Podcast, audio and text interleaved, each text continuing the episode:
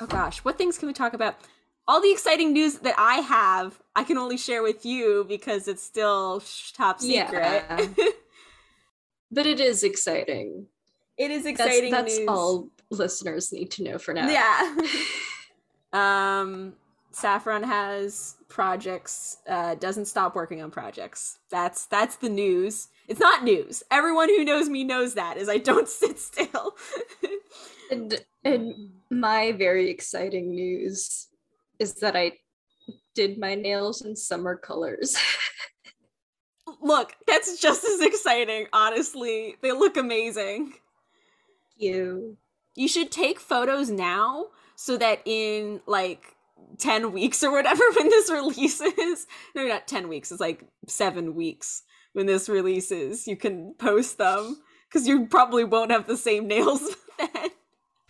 I might just like post them on my own Instagram and then just repost them. Exactly, exactly. I've been really excited to talk about this movie. Uh, yeah, I have many questions. uh yeah, so I guess we should we should just get into it if we if you're get if you're we're we're, we're ready to go. Yeah.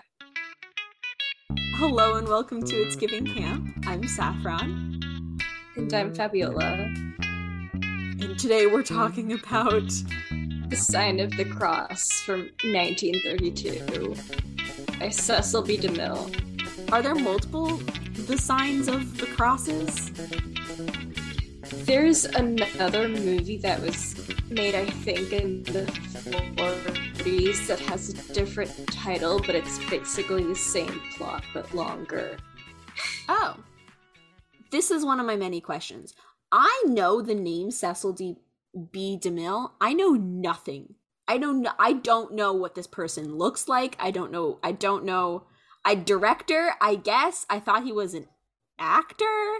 No, he's one of like the big early Hollywood directors. He's he was mostly known for making like epic movies. He did Ten Commandments twice. Okay. Yeah. What where do we where do we start with this film? How did you find how did you learn about this film? How did you why did you pick out this film? so this is one of the f- first movies that we watched for by we I mean me and my classmates for um this art history class called Swords and Scandals which is mostly about um, ancient Rome in film and it was basically us watching movies and then discussing them and this was one of the first ones because we kind of went in chronological order of from when they were made.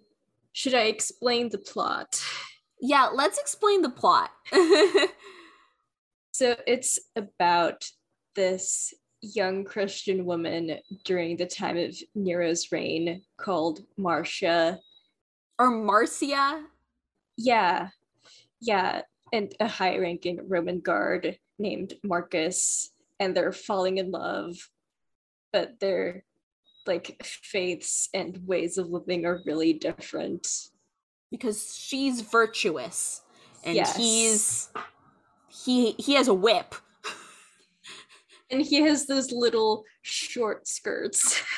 yes he looks if you imagine a roman general he looks like how people dress roman generals in in media and she's she's just like in long frocks and but, but basically there's also like a love triangle because um the empress Poppaea played by the wonderful Claudette Colbert also Colbert. likes him so basically by the end um Marcia and a bunch of other Christians are sent to die at gladiatorial games and Marcia it was mostly because Poppaea wants Marcus all to herself and but then Marcus is like no I also want to die yeah this man converts to christianity so quickly just because he's in love with the girl. like, he's like, he was literally like, I guess that in heaven we will be together. So yeah, let's go die. he goes from your this is an this is an illusion to wait, I trust you. I believe you. You say we are going to heaven, we can be together, then we'll be together. I'll die with you. yeah, I guess there's not a lot of plot besides this this this love triangle and then a bunch of scenes of extravagant parties and um brutal murder in gladiatorial games. Yeah, like so much of this movie consists of characters being brutalized or parties or both. so I, I would love to hear about more about the history, both like what comparisons to actual Roman history and then the history of the like production of this film. So I mostly took note of like production history and the reaction to it, but I do know a lot of this era of Roman history for like personal and possibly future creative endeavor reasons. But yeah, DeMille wanted another big hit, and this plot was his big hit. And due to the film being what it is, there's a lot of discussion of the contents of it. And so one of the first like notes at the studio relations committee they said that the film's message of tolerance warranted the depiction of sin, but this depiction might cause problems with regard to regional censor boards from like different states. Um, because it's pre Hays Code, but there was still censor- censorship. Yeah, it just it just wasn't like coming from Hollywood self-regulating. It was coming mostly from um, local movie theaters. but yeah, and their sole advice to DeMille was not to shoot the scene of a gorilla approaching a naked girl tied to a post that is in the movie. that is we'll we'll get into it more, but the yes. visual choices in the entire like arena scene left me speechless. I was like, what what are these? What is what is happening? what is the message of these shots? There's there's a lot more. I have pages of notes but so there there was a consultant for a movie for the movie and kind of loosely consultant because DeMille clearly didn't do what he was he was being told to do. So the consultant was Father Daniel Lord, and he said, "You must not make your Christians into plaster saints who are dull, plodding, and uninspiring when your pagans are attractive, warm blooded, alive human beings and are modern and almost nightclubbish, they make sin look as fascinating as it often seems to be. Um, well, he did that. That's why I said he's loosely consultant. The Christians in this film are boring. yes. They they very much are. Was DeMille like a like devote like Christian? Yes, he made 10 commandments twice. so he wanted to like sell like have this this message. But Yes. But then why did he make why did he make all of the That's that's that's the camp of this movie. and Claudette Colbert has something to say about that, and she says, to us, even then, a lot of DeMille's ideas were corny, but I certainly don't think you can call him a phony. He truly believed in what he was doing. When we did the scene with the Christians being eaten by lions, he really suffered. Wait, what does that mean? Was he like directing it and like bursting into tears as he was I don't know. I don't know. She didn't elaborate. Where where are these quotes from, by the way? Oh, they're from this article from the Bright Lights Film Journal. I've, I'm remembering the film journal correctly, and a lot of this is excerpts from a book written by Cecilia DeMille Presley, who is his granddaughter, and Mark A. Vieira. And yeah, this is where all these things are from. And also the actor who plays Nero, Charles Laughton, um, the the text says that DeMille visualized Nero as the menace in the film. Charles thought him merely funny. DeMille was shocked by the idea. He had old-fashioned ideas of villains and heroes. If we haven't like strongly implied it already, this is naive camp. Yeah. like uh, uh, which feels it, it's interesting because i i was thinking honestly i was thinking a lot about um uh, written on the wind when watching this just because it's an older movie different time period different director different actor uh, different actors but i it, i think it's interesting in the comparison of just like the the horniness of just because like obviously we're film students we've we're watching and we've watched a lot of like you know film films pre 80s which i feel like most i- i- it's rare for a lot of people to like unless you were watching it at the time where you're a film student to just like watch films you know that were from before the 80s um and like so i think that there's this this conception sometimes that like classic films aren't sexy but like they are quite sexy. But i feel like the difference between this uh written on the wind and um the sign of the cross is like the message and also the intentionality behind it um anyway that's just a little Yeah. And so now here is the Christian reception of the movie, of which Mm. there are interesting quotes. Um, Father Lord said, This film, with its sadistic cruelty, its playing up of Roman lust and debauchery and crime, is intolerable.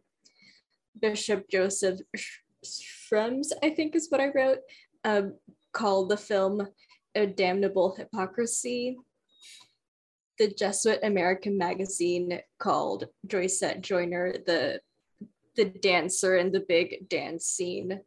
Joyzelle, sorry. So they called the dance the most unpleasant bit of footage ever passed by the Hollywood censors. um, Martin Quigley, who was a Catholic publisher and Will Hays' personal contact, said of the dance scene, the scene becomes an incident liable to an evil audience effect. And so basically, with all of these responses in 1933, the masses of Catholics who had been offended by the film lined up to join the Legion of Decency, in which it's it's a big reason why the Hays Code why the Hays Code exists. And Bishop Joseph also says purify Hollywood or destroy Hollywood.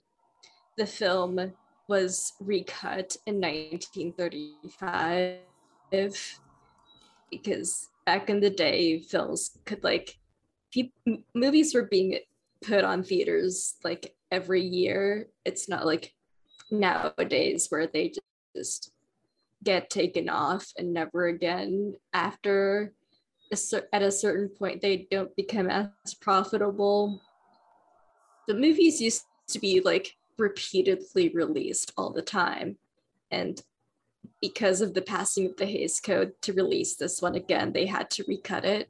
and so the version that we watched was is the restored to original length version, which was made in 1993. Yeah. So can you still is if you uh look for this film, is it easy to find the original cut or um I think so, probably because so much time has passed since 1993. Yeah. And like the early 90s was the time where like home videos started to happen. So this is probably like the distributable version. Yeah.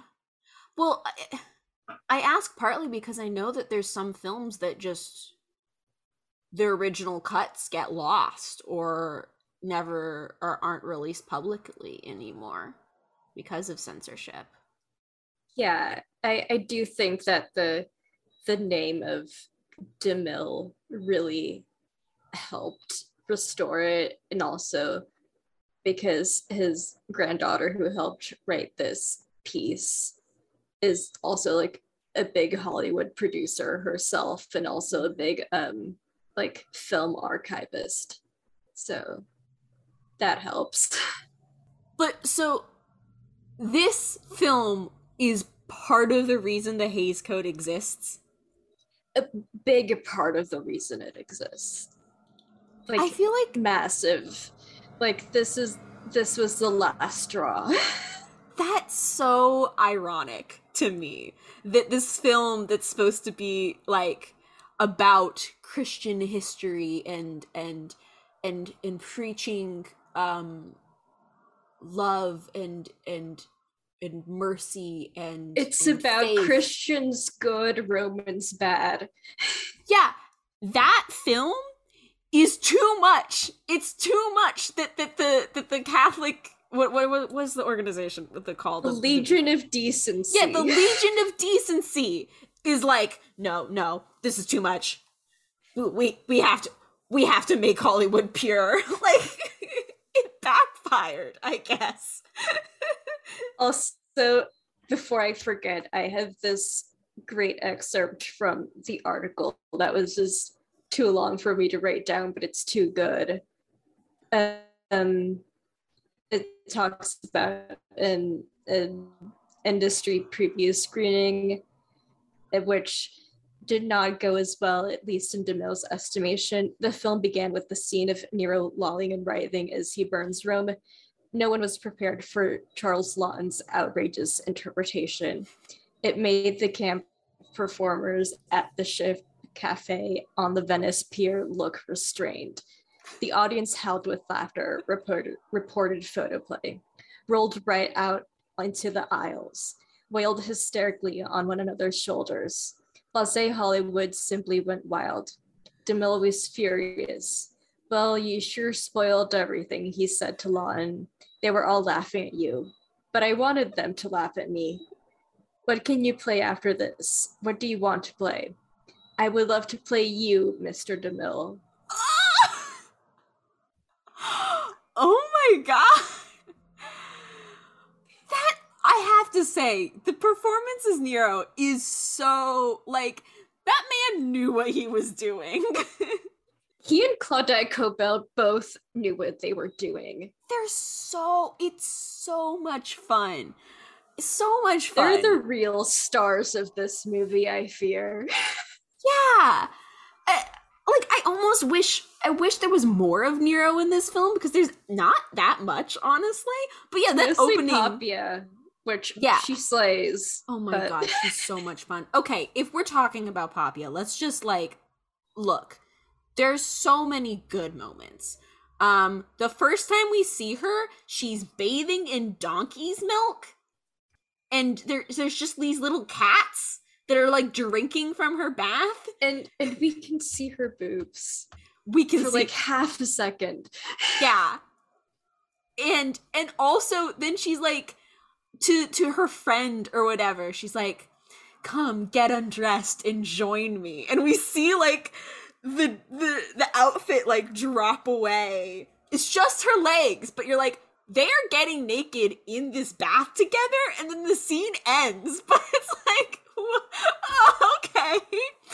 Um we also there's a moment later where marcus like like s- tells the empress tells poppy is like you harlot and she just shrugs.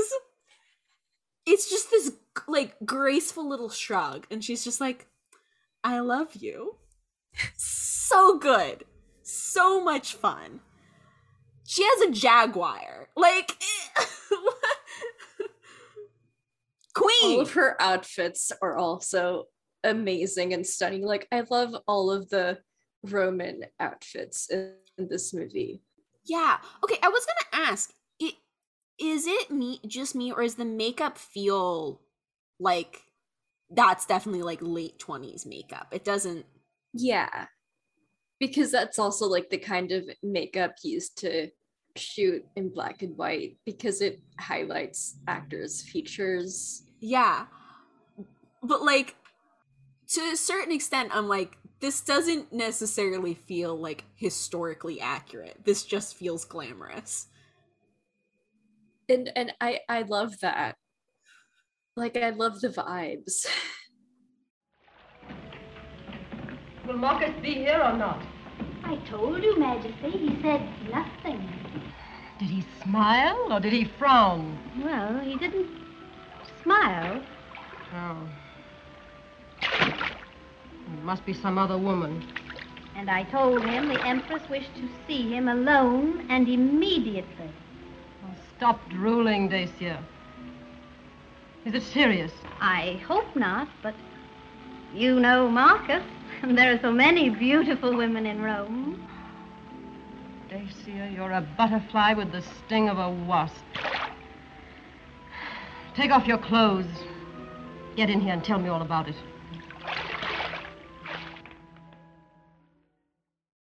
And, and I was going to ask, I, I feel like this is maybe a now the time to ask it. Like, you talk about how bright colors are one of the aspects of camp that you love.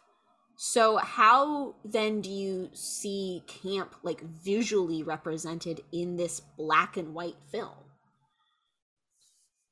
I think it's like through the clear opulence of the outfits and the events and how like they're clearly really shiny but i also do think this film highlights the the camp of transgression mostly like Mm. through its various scenes and how how the audience receives the film as well that's fascinating like it's once again a, a, a moment of not the actual visuals but it's what what the visuals mean and then how people interpret them that um creates the camp the campiness in your in your mind.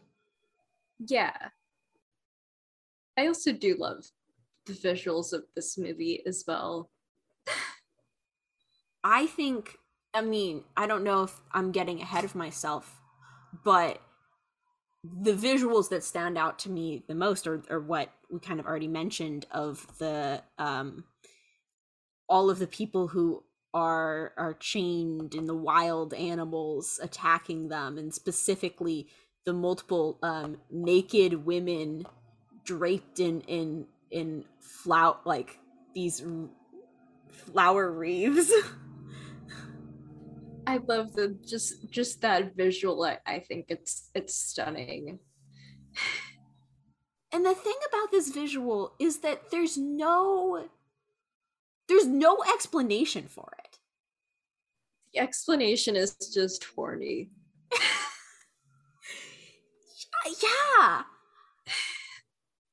That's that's what I guess baffles me is because it it is there is this eroticism to the these moments of of of violence and you all you see then the crowd reactions and sometimes their people are weeping and sometimes people look bored but there's also so many of the the, the extras in the audience are, are lavishing in it and and um like like cuddling close and and and look in awe and, and tantalized by these moments of violence. And I also love the the crowds at the like when they start to file it into the Coliseum, you just overhear a bunch of different conversations that the crowds are having. And yeah I just love them because they sound like the kind of things people say when they're like lining up to a concert or something. And I love this particular one that just it just kept looping in my head, which was it's gonna be hot in there, bring a fan. That's literally what it sounds like. And it just kept looping in my head all day. see i don't even think i heard that background uh line because there's so many of them. I heard that one and it stuck. I, I just it's if if we're supposed to be disgusted by this display why do they spend so much time showing it? And why do they spend time people showing people not reacting in disgust to it? I feel like it's meant for the audience to be like, oh, look at how awful these Romans are. They they don't really feel that much toward these people dying. I think that's what DeMille was trying to get at. I I understand that. But it's also interesting that there's all this build up to to the hundred Christians being uh killed. And we barely actually get to see that. We see their their their suffering and, and them crying and singing as they they walk up the steps towards the lions. But we actually don't see a lot of the the attacks and we don't see the audience reactions there if what we're supposed to be um like shocked by is is specifically the the the torture and the um murder of these these christians and the indifference of the romans they don't show that indifference of the Rome. they don't show the indifference of the romans actually in that moment which i'm not like when I'm talking this through, I'm not saying it should have been that way because I had like I enjoyed the experience. I just I feel aware of the fact the fact that like what I took away from the film, I don't think was what I was meant to take away and there could have been better ways to to depict what I think I was supposed to take away. Yeah, and I feel a big that a big reason for that is like the best written most talented actors are the bad guys in this and the and like the christians are all played like okay and their writing is like is very like you are supposed to like this person kind of writing Yeah. I mean, they have a little kid. They have the little, you know, the little girl, and she, she, she's so, so sweet with her mom. And then she cries about her mom. Then she's playing, and then the old man carries her up, and I do love the characterization of of Stefan, the little boy that Marcia lives with. He's not a little boy. He's like a teenager, a young teenager, but Yeah. still he is he's he's characterized as like a very classic Americana boy with his dog Buko. And like the way that he speaks is very like aw shucks kind Yeah. of thing.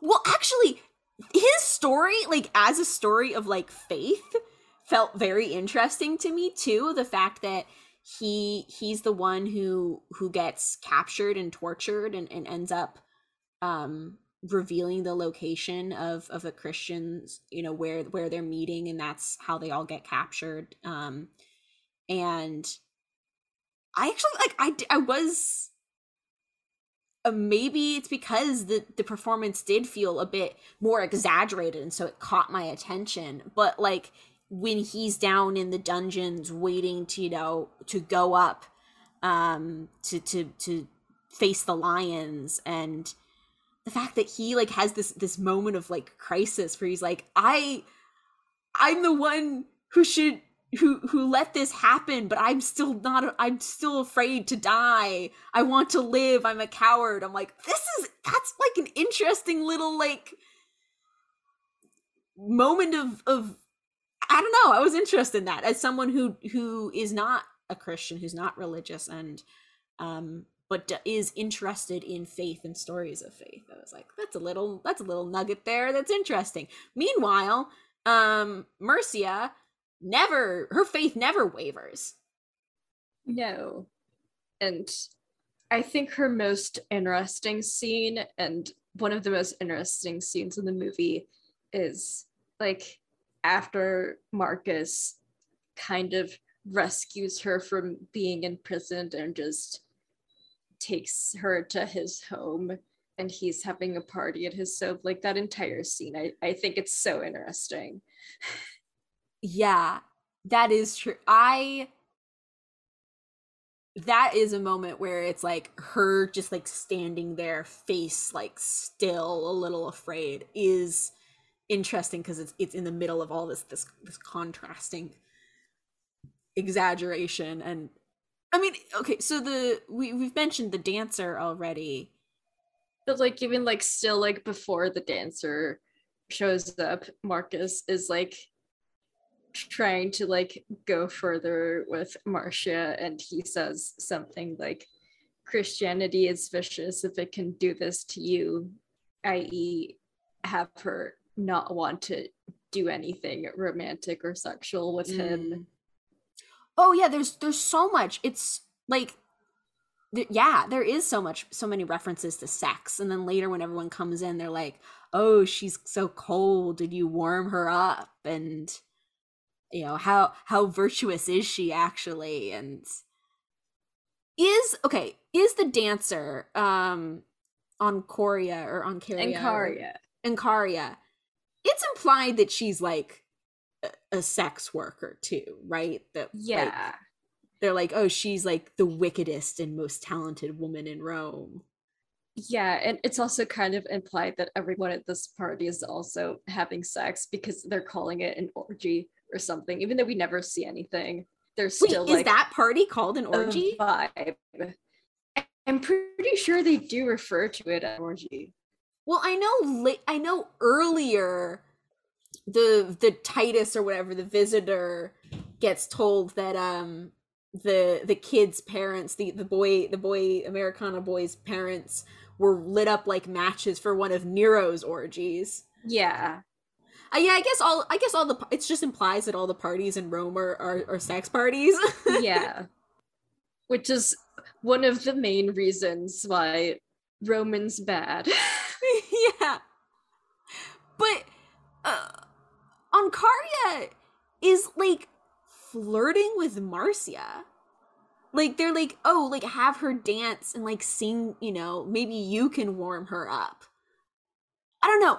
The thing about that to me that felt interesting about that scene is that it was it was definitely sexual and it was it seemed you know the the message of the film is that sex is bad but it was also felt to me very um gay as well i'm like how do i yes. it's like but like that I mean, the reason seem- why it feels sexual is because it's gay.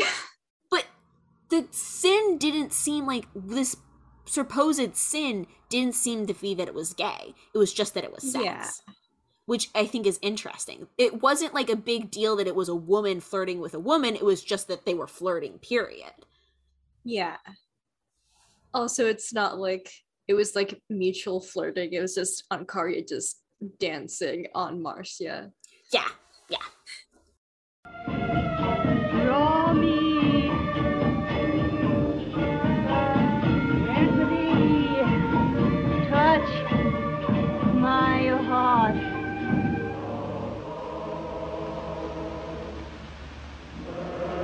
What's that singing? The Christians on their way to the arena dungeon.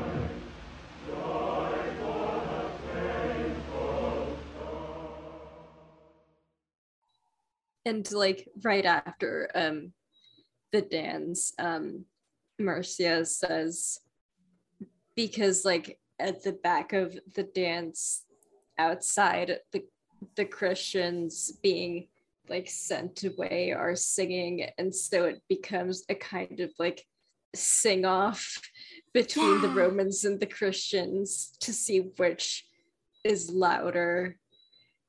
And it's so, it's so like that's one of those scenes where it's like, oh, this is camp. This just feels this this this is this just feels so camp.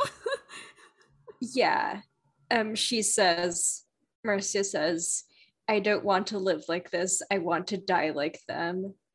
Like right after the dance. yeah. Says So I was like, hmm. What what what what elaborate on that? Hmm. like basically the the whole intended message of the movie is very like death culty Yeah. like Mersh is just so willing to die Yeah. at all times in this movie, Mercia doesn't seem to like try. Like she doesn't. Yeah, all she does is want to to die. She doesn't like try to like convert other you know people in her Yeah. life. Like Marcus just converts on his own, and then she's almost like pities him for like wanting to die with her. Like she's so no, she believes in her her her convictions so strongly, but then doesn't do anything about them other than die like that because because she's being a good christian girl so being a good christian girl just means smile and and and, and take care of people and then you die? According to this movie yes. And one of one of the that leads me to like one of the things that i think is really interesting about this movie and like i think one of the big reasons why there was such a christian backlash and why it's like why could read as really transgressive is how basically everything that Christians do in this movie is just get brutalized or subjected to sex stuff. Like they're never they're never really happy. They're just there to get piled on. yeah I actually had that question for you of like I don't know if you know this the answer to this question or not, but like what is the historical context of like when this film was being made in terms of like did Christians feel like they were being persecuted at that time? Like is I there mean, when have they not felt persecuted is the question.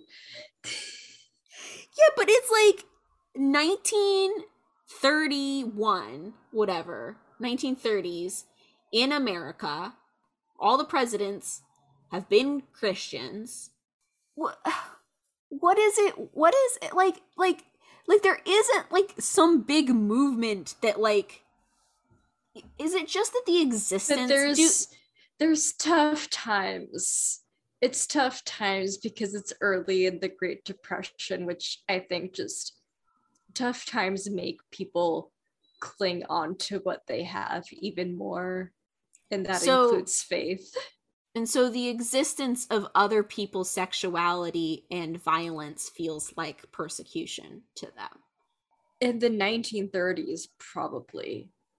Like from what i gather of the like response quotes from religious leaders and writers in regards to this movie yeah But I mean in the even like what about in Cecil B. DeMille and the creation of this film?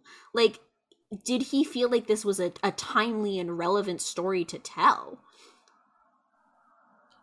I mean, I think one of the things that he he did say was that um because it's tough times, pe- people need people need some inspiration. And he he felt that this movie was What is inspirational about this film?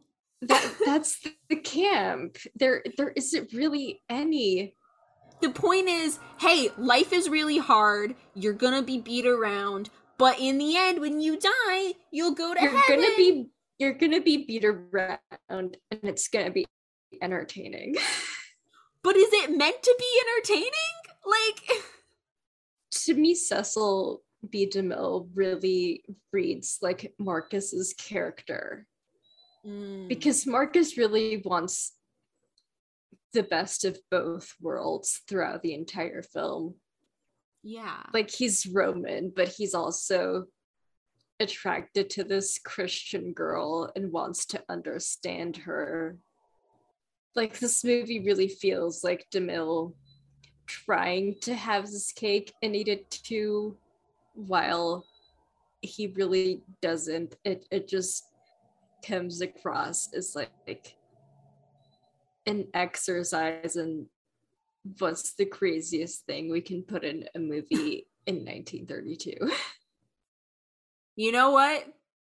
They did. They did get away with a lot. They did put a lot in there that that does that that is wild by today's standards. Even and I, I I noted that like in the um gladiatorial scene, which lasts about 30 minutes, like the entire it's final long. act is just people dying insane deaths.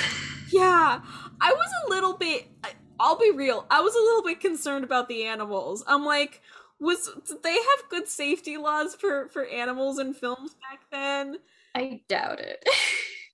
I was worried I for those lions. There was a lot of lions, and I and I I worried they they didn't they were not one well. one thing I, I did that was mentioned in the article is that they did have a hard time getting the lions to walk up the stairs Oh because yeah, lions don't usually walk upstairs.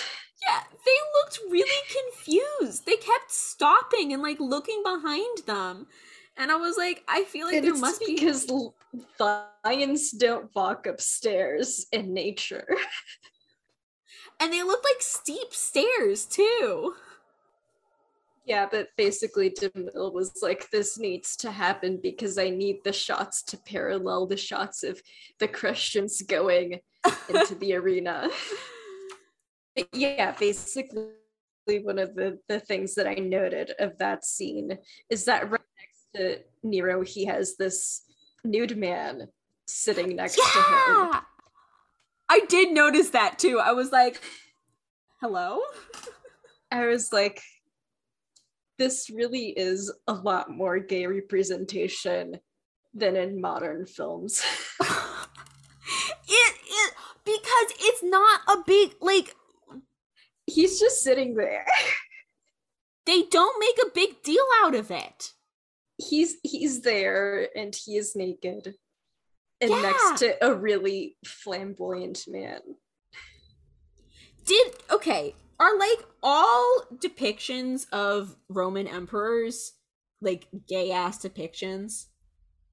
most of the time especially in in classical hollywood because it was a signifier for this is bad character Yeah.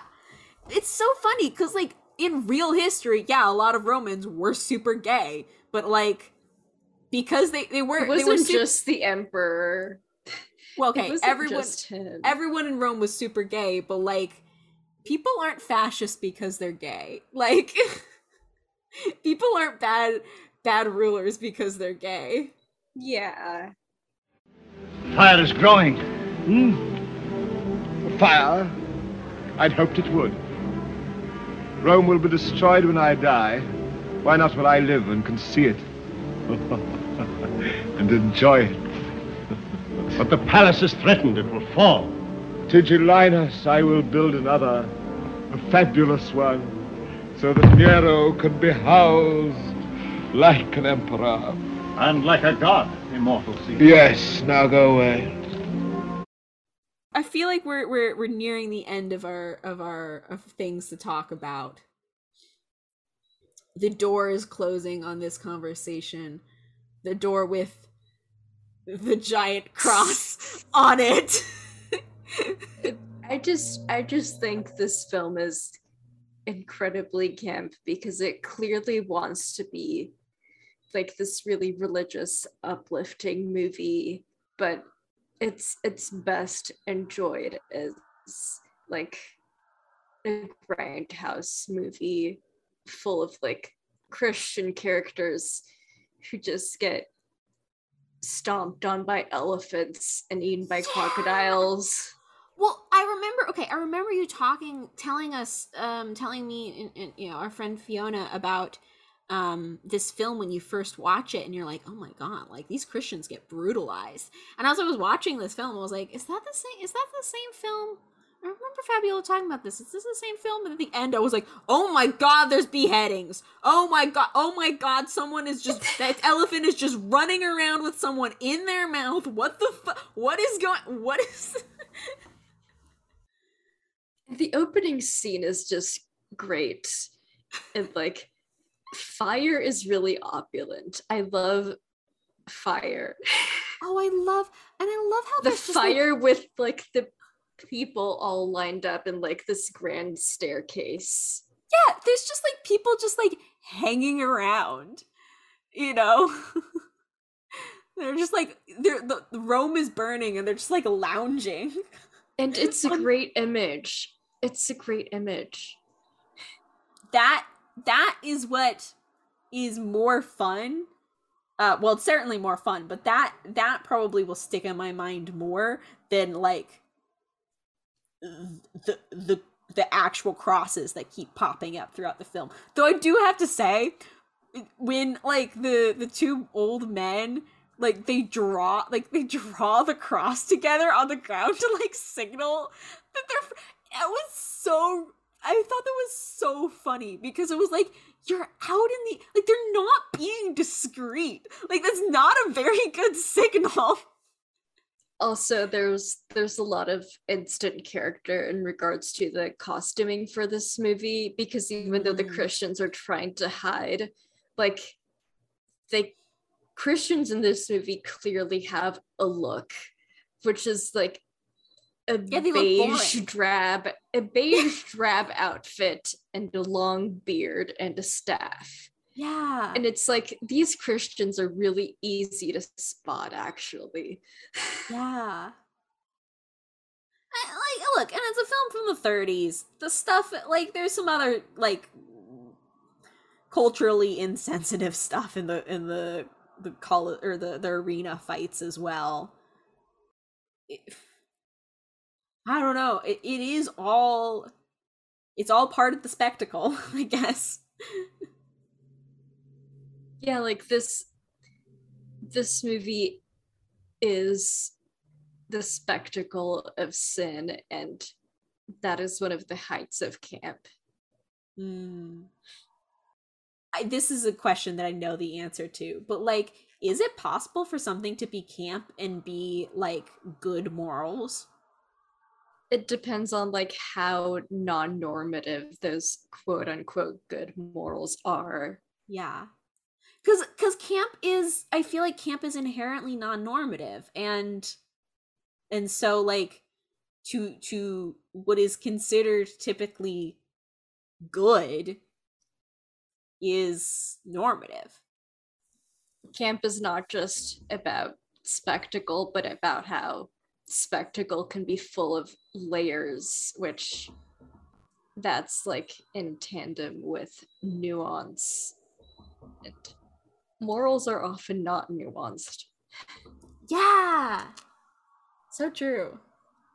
like part of the the reason like this movie is just so um confusing as a text to both like ourselves and the christian viewers at the time is how it's trying to, to do so many things so many different things that Yeah. of course this isn't going to be a super moral movie even when it tries to be because it's adding a whole bunch of other things onto it I think you have the final word there. I don't know what else to say. Uh, Claudette Colbert, I love you. Yeah, yeah. Claudette is one of the slay queens of the 1930s. Yeah. You can find us on Twitter at Giving Camp Pod, and on Instagram at It's Giving Camp Pod. and that's all lowercase, one word. Our theme music that you are listening to right now is by Harrison Lurie. I'm Saffron Heftegeld, and I'm online at Gald Hefta. And I'm Fabiola Liano, and you can find me on Twitter at Fabiola underscore Liano. Shout out to our patron, Nicole Veneto. Thank you so much for listening. And if you enjoy our podcast, please recommend it to your friends and give us a rating online.